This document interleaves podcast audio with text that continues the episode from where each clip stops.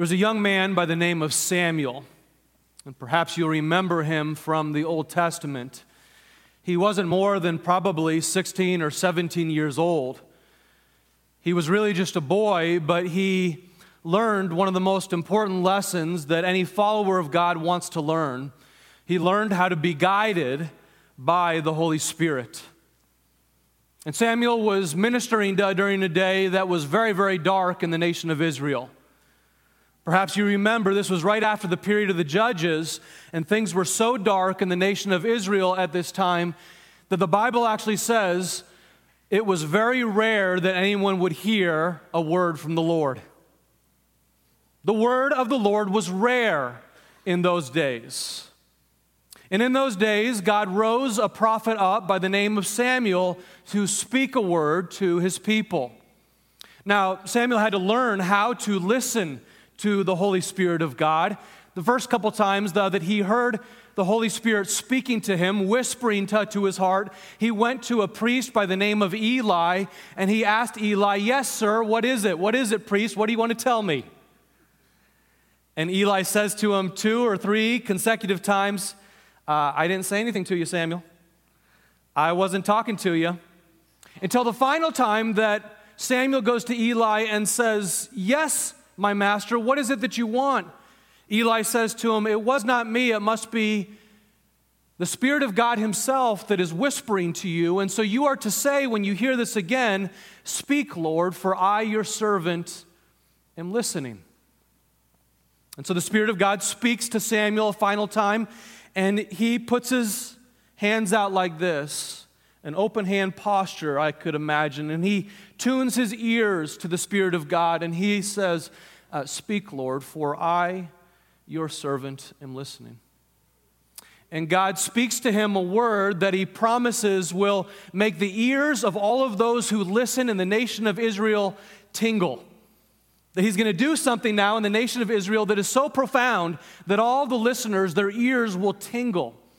And God would raise up this young man, Samuel, and he would become this great prophet of God for the people of Israel and a great consultant to King David for the decades to come. He would be a leader in ministry for Israel as a prophet. Now, it strikes me we may never hear a word from the Lord the way Samuel did.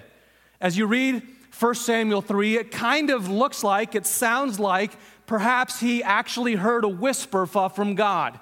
We're not told that definitively, but that's what it looks like. I've never experienced that myself. You may or may not ever experience that, but I do believe, beyond any shadow of a doubt, that we can be guided by the Holy Spirit, and that's something that we need to learn to grow into over time. That is available to us as well.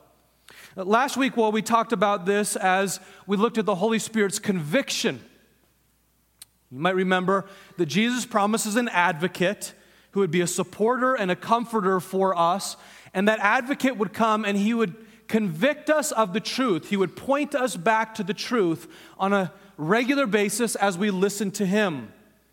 And this advocate tells us not just what we want to hear, but like any good lawyer, he also tells us what we need to hear. He redirects us and guides us, and He even convicts us at the level of our own sin. Last week's message was really fundamental for this week's message. If you haven't heard that, I'd encourage you to go back and uh, listen to that message as well. It leads into this week's message, which is about the Holy Spirit's guidance to us in various seasons and difficulties of life. I'd like to speak, though, this morning about five different principles, though, that we can hold on to relative to the Holy Spirit's guidance to us today. And the first one is this guidance principle number one the beginning of guidance is submission. It's doing just what Samuel did. It's saying, Speak, Lord, for I, your servant, am listening. I submit to you. What is the word that you would like to tell me? That's the beginning of guidance. It's that posture of, I submit to you. You know, if you get a new job, it won't do to go to your boss and say, I already know how to do this. Newsflash. You get a job making sandwiches at Subway or Jimmy John's, it won't do to tell your boss, I already know how to make a turkey and ham sandwich, thank you very much. No, you just say to your boss, speak my boss, for I, your servant, am listening. Okay, perhaps not those words exactly, but that's the basic posture that you take when you get a new job, isn't it? Or at least it should be the posture that you take as you're seeking to learn about the structure and from that boss. And we don't really like this idea of submission, but this idea of submission is found all over the Bible. It has these negative connotations that, that we think about, and frankly, I wish that I had another word to use besides submission for this foundational guidance principle. But this is the biblical word that I want to teach you. It begins with submission to the Holy Spirit. Now, again, we have terrible connotations related to, to, this word. We think of the Nebraska Huskers pounding the Northwestern Wildcats into submission. Okay, that's a good connotation, right? That's a positive one. But negatively, well, we also think of things like, I don't know, we, we say the UFC fighter pounded the other fighter into submission, right? Or um, the overbearing husband speaks in a way to his wife that's like pounding her into submission. Or the overbearing mother or father just won't let up on the kids and they always just have to, right? Okay, these are negative connotations related to those words. And I just want to say that if you're that kind of leader that thinks you have to pound someone else into submission, you're not much of a leader. Because if we strip away the cultural connotations of submission, we know that biblically, submission is actually a good word that is done in the context of loving relationships between two parties who really love and respect one another. Turn again now to John chapter 16, and we're going to be in John chapter 16, verses 12 through 15 as our anchor passage today. Remember, in context here in John 16, as you turn there right now, uh, this is Jesus teaching his disciples a couple different things. He's preparing his disciples for, for what is coming to him. He's about to be crucified, and he's simultaneously teaching his disciples how the Holy Spirit will come to them and give them conviction and guidance and be an advocate that leads them into truth at the moment of their great need. That they're about to experience resistance, they're about to experience persecution, and when that persecution comes, you're going to need the Holy Spirit. And here are words about the Holy Spirit that is coming to you. Jesus says this, verse 12 I have much more to say to you, more than you can now bear. But when He, the Spirit of truth, comes, He will guide you into all the truth. He will not speak on His own, He will speak only what He hears, and He will tell you what is yet to come. He will glorify me because it is from me that he will receive what he will make known to you. All that belongs to the Father is mine. That is why I said, the Spirit will, re- the Spirit will receive from me what he will make known to you. Now, hopefully, you noted the verses and the concepts that I highlighted in my Bible up on the screen. We're talking about marking up the book of John. And as I go through the book of John, I highlight key ideas that are really significant for my application from the scriptures. And here are a few. Let's put that passage back on the screen. He will guide you to all truth. Again, he's the advocate that guides us into truth. Goes on to say, verse 13, he'll speak only what he hears. Verse 14, it's from me that he will receive what he will make known to you. And verse 15, the Spirit will receive from me what he makes known to you. What's the point? The point is, the Holy Spirit is in submission to Jesus, and he will guide us as he is following Christ. What you see again and again in the Gospels is three co equal members of the one triune God, and those co equal members of the Godhead are in mutual submission to one another. And so Jesus says regularly, I do not speak any words of my own, but only that which the Father gives me to say. I don't do anything of my own, but that which the Father gives me to do. Not my will, but your will be done, he says. And so, also, the Holy Spirit, He speaks only what He hears. God lovingly submits to Himself. Get your mind around that. I don't think I'm going to understand that one philosophically, But practically, what that means that God lovingly submits to himself is that loving submission one to another in loving relationships is actually a good thing. And the most important relationship in which we submit is our submission to the Holy Spirit. I don't know about you, I find it a whole lot easier to submit when I can really believe in the leader that I am following. Isn't that right? When you really believe, when you really have confidence in the leader that you're following, it's a whole lot easier to say, I'll go with you, I will follow you, I trust you. And my friends, there is no leader who has ever walked the face of this earth that you can be more confident in following than Jesus Christ himself. He's the greatest leader that's ever walked the dirt of this earth. And so when we say, Lord Jesus, I follow you, and I follow your spirit, whom you have given, I submit to you. That's just wisdom to live that way on a daily basis, and that's the beginning of guidance. Some days it looks like this I'm going into a difficult hospital visit today. Holy Spirit, I have no idea what to say. Would you please guide me? I don't know what I should say. I have a difficult visit coming up with a family member in which we need to talk about an area of tension in our relationship.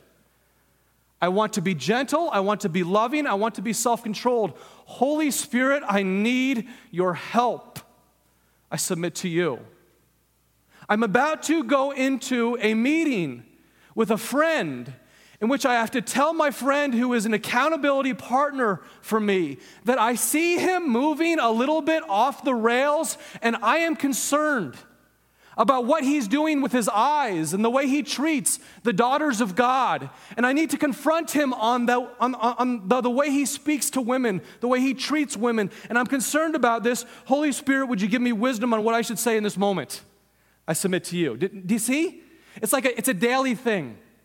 I have something that I'm facing today that I simply do not have the wisdom for. If you're me, there's many things on a daily basis that I do not have the wisdom for, and I know it.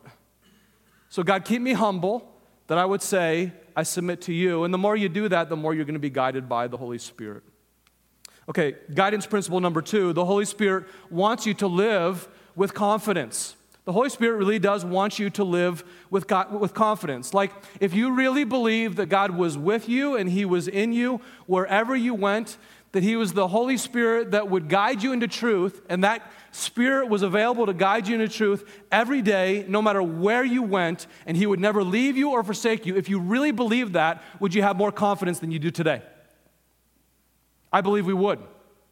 If we lived with a belief in that, now, you add to that these verses that also speak about the Holy Spirit's ministry in our lives, which give us great confidence. Let me just run through a few of them real quickly. The Holy Spirit gives spiritual gifts for ministry to others.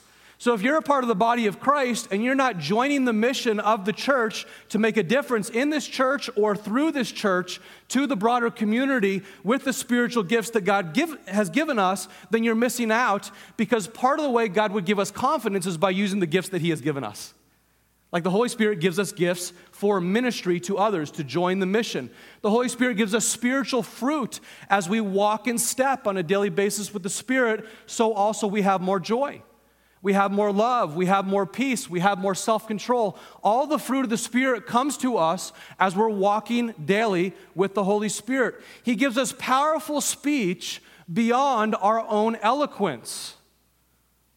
He does. Like when you submit to the Holy Spirit, He will oftentimes give you something you couldn't come up with on your own that comes out in a more powerful way than you could have personally articulated. He prays on our behalf when we have no words. You might take photographs of these. Maybe we can go back to the previous one. If you want to take photographs of these, but because they're not on your outline, you can do that real quick. But two screenshots here of some of the ministries of the Holy Spirit in our lives. Those are the first three. Then the next three are these. He prays on our behalf when we have no words. Romans 8, 26 and 27. Like, do you ever get to a spot that you just don't know how to pray? Like you're in such a suffering condition, you can't even come up with the words. Anyone else? I'm there. And I sometimes ask in those moments, Holy Spirit, would you pray on my behalf? And the Bible promises that He will. He affirms that we are God's children. Galatians 4 and Romans 8, we are God's sons and daughters through faith in Jesus Christ. And then he affirms 1 Corinthians 6 that we are the temple of the living God. That quite literally, God has chosen to make you and me his dwelling place. That the Holy Spirit dwells in us as we trust ourselves to Christ. And if we live in these realities, I think we'll grow in confidence. I've said this before, but I think it bears repeating that many of us are more familiar with the enemy's voice than we are with the voice of the Spirit of God. The enemy's voice is condemning and accusing, and he's a liar, and he twists things, and he makes us feel shame. The voice of the Spirit of God is affirming, and it leads us to confidence in the basis of the things, though, that we just showed in those verses. It leads us to a deeper level of hope and affirmation and strength with whatever we might be going through. Over time, slowly but surely, as you lean into the Holy Spirit and these truths that were on the screen make that 18 inch journey from our brain to our hearts, we grow in confidence. My favorite Bible verse is 2 Timothy 1 7. It says, God did not give us a spirit of timidity or fear, but He gave us a spirit of power, of love, and of self discipline. Say this with me not fear, but power.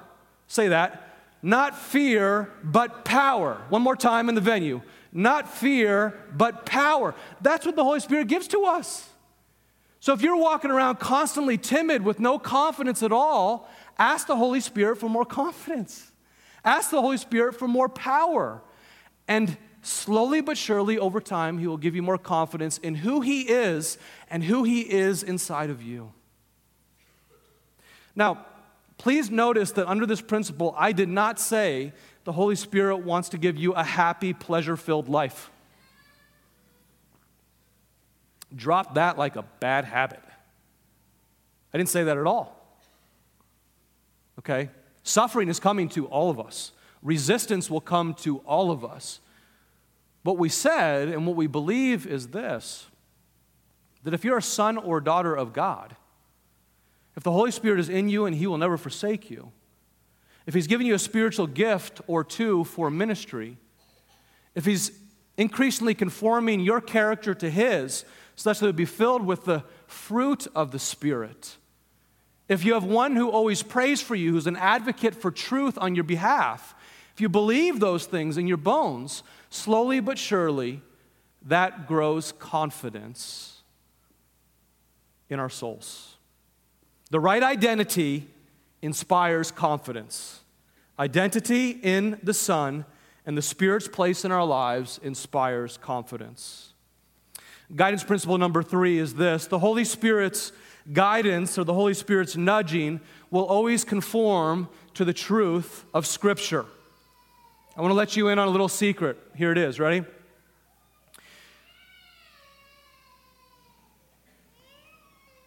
Here's a little secret. You can misunderstand the whisper of the Holy Spirit. Right? You and I can get it wrong. Right? Please, somebody, nod with me. We can. Have you? I have.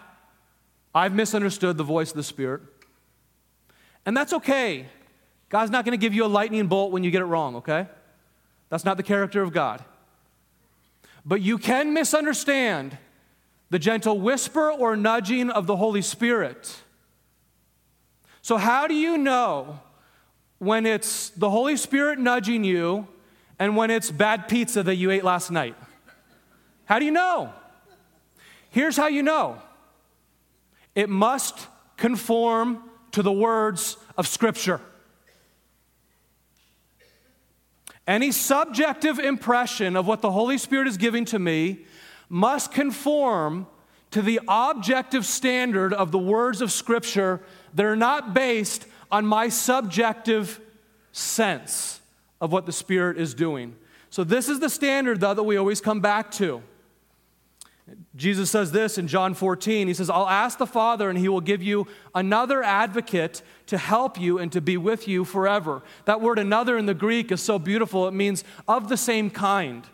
So, the same character of Jesus, that's the Holy Spirit that the Jesus giving to us. The same power, the same love, the same self discipline that Jesus had, so also he gives to us from the Holy Spirit. He'll be with you forever, the Spirit of truth. And verse 26 says, He will teach you all things and will remind you of everything that I have said to you.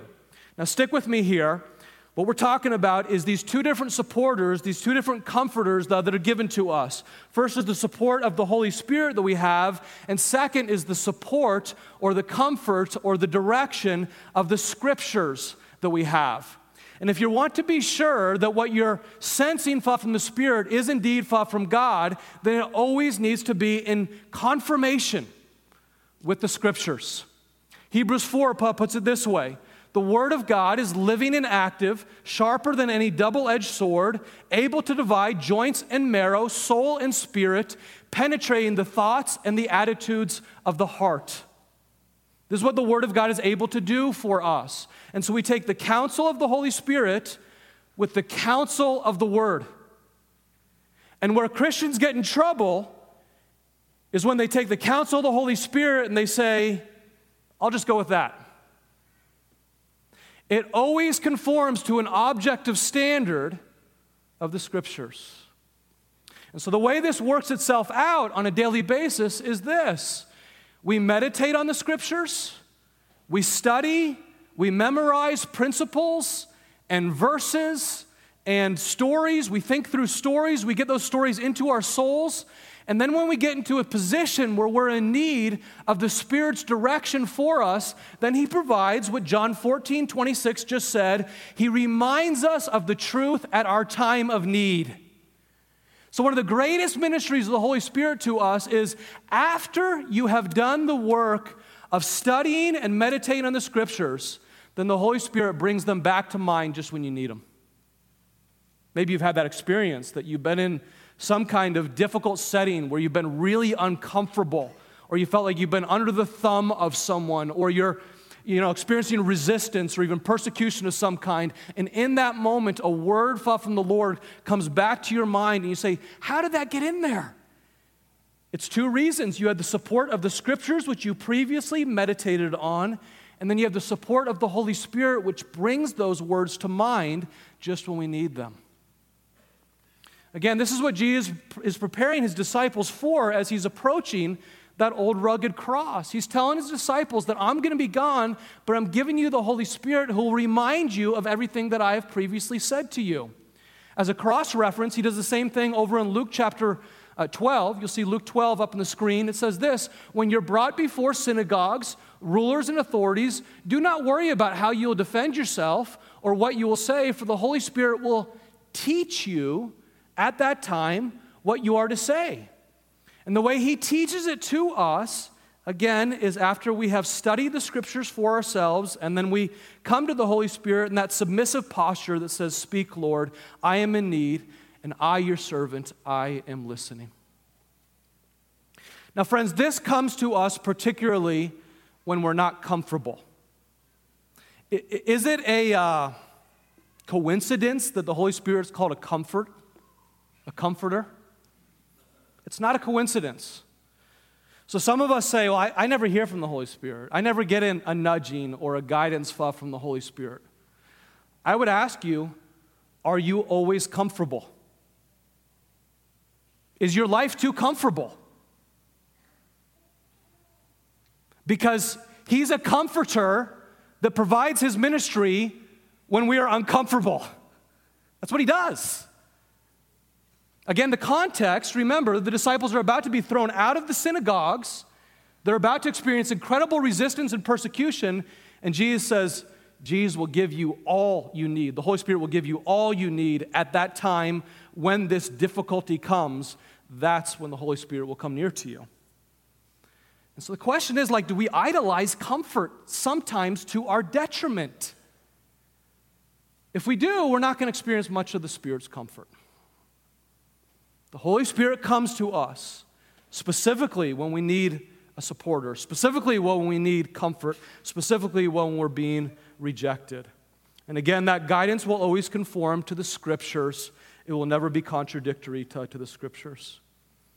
Now, you may say, I've, again, I've never heard any guidance from the Holy Spirit, but I love the way Ron Brown puts it. He says, if you want to be sure that you're hearing from God, just open your Bible up and read it out loud. And then you can be sure the Spirit of God is speaking to you because God speaks through His Word. Guidance principle number four is the Holy Spirit will empower you to take risks for the gospel. Again, if He wants us sometimes to be uncomfortable, then we should expect He also will want us sometimes to take risks for what really matters in this world. Like some of us only take financial risks. That won't do. That's not what Jesus is talking about here. He's just taking financial risks. He's talking about taking risks for the gospel. That's what we're invited to do is take risks for the gospel, to get uncomfortable at times in order to pursue what matters most in this world. Acts 1 is such a profound passage on this. This is Jesus at his resurrection. He's uh, about to go uh, back to the Father after his resurrection. He's giving these final instructions to his disciples as they're huddled together in the upper room and they're waiting on uh, the Holy Spirit to come. And Jesus says this in Acts 1, verses uh, 6 through 8. They gathered together around Jesus in his resurrection, and they asked him, Lord, are you at this time going to restore the kingdom to Israel? And he said to them, It is not for you to know the times or dates the Father has set by his own authority. But you will receive power when the Holy Spirit comes on you, and you will be my witnesses in Jerusalem and in all Judea and in Samaria and to the very ends of the earth. In other words, the disciples are asking, when are you coming back to fix everything? And what's Jesus' answer? That ain't none of your business. That's his answer. Don't get caught up in controversies and conspiracies. That ain't none of your business. Or put another way, he is asking, the disciples are asking, when are you going to come back and put our nation back in power so that we can have a comfortable life again? We're tired of being under the thumb of the Greeks.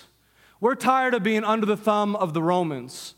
When are you going to come back and put our, hear me now, political leaders in power?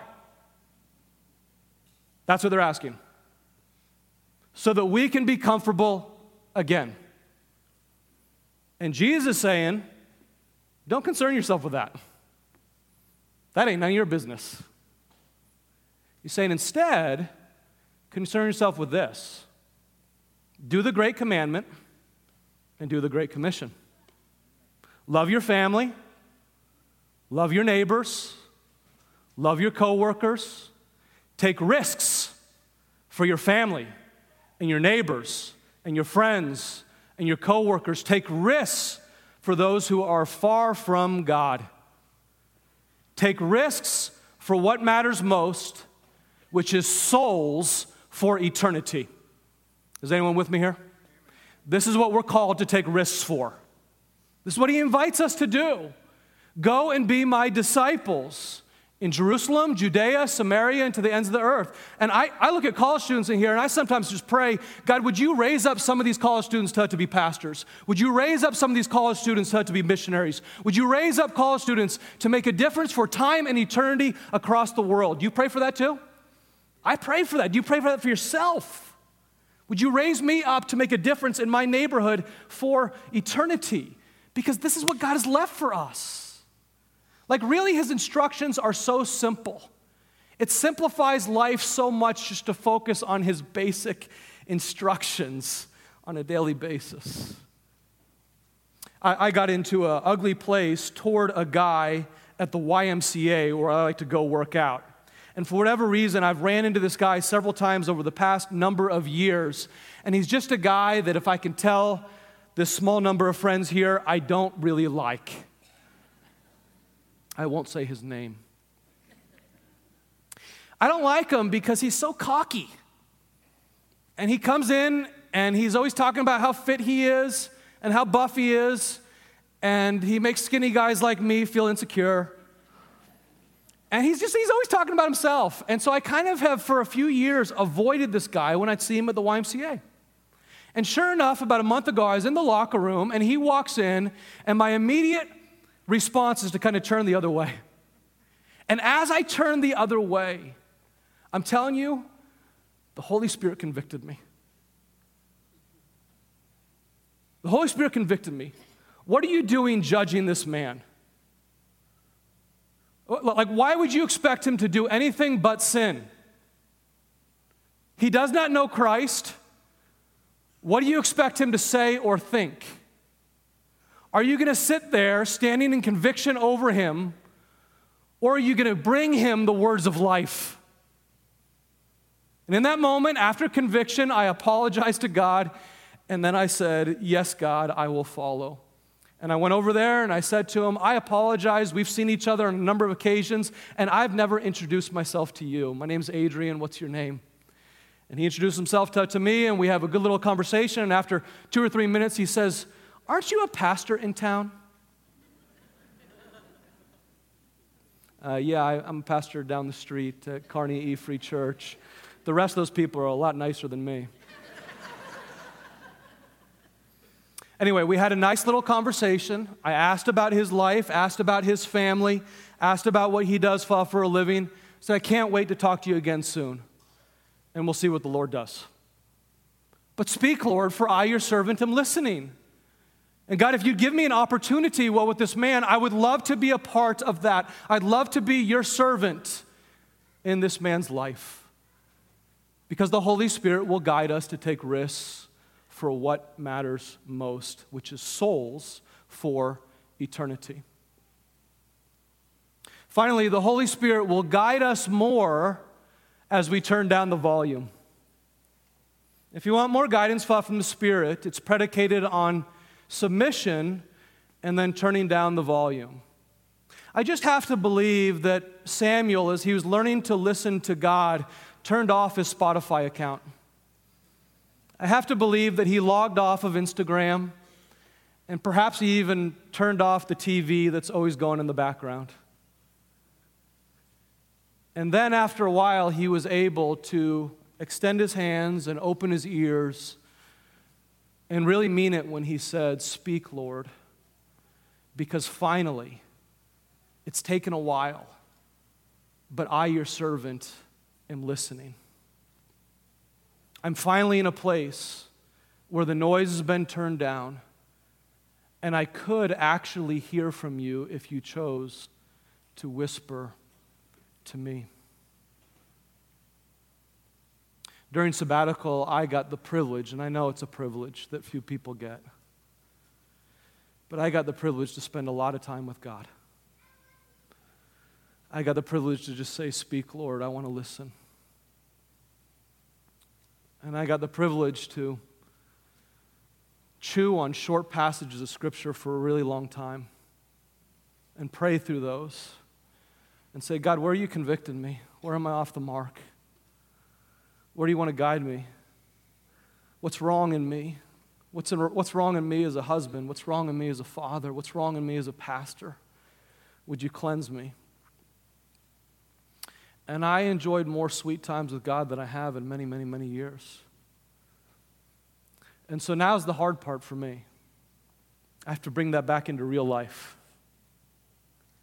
And so, a few things that I'm trying to do now in real life as I seek to keep the volume turned down is number one, maintain a very, very, very strict media and social media diet. Because I don't want my mind mostly influenced by that. And number two, I'm spending a few minutes every day with my hands outstretched like this in silence, just saying, Speak, Lord. Is there something that you want to whisper to me here at the beginning of the day? And then I open the scriptures. And then typically I just meditate on a short passage for a half an hour. And I pray through it. And I ask God for application on it. And I chew on it. And then I bring it into the day. A few very small steps for maintaining a lifestyle of sabbatical now that I've re entered a busy life. And I know you all are busy as well. But I do believe that as we turn down the volume of our lives, that as we submit ourselves daily to the Holy Spirit's reign over our lives, that in that posture we will hear from God a whole lot more than if we don't. Let's ask God for help.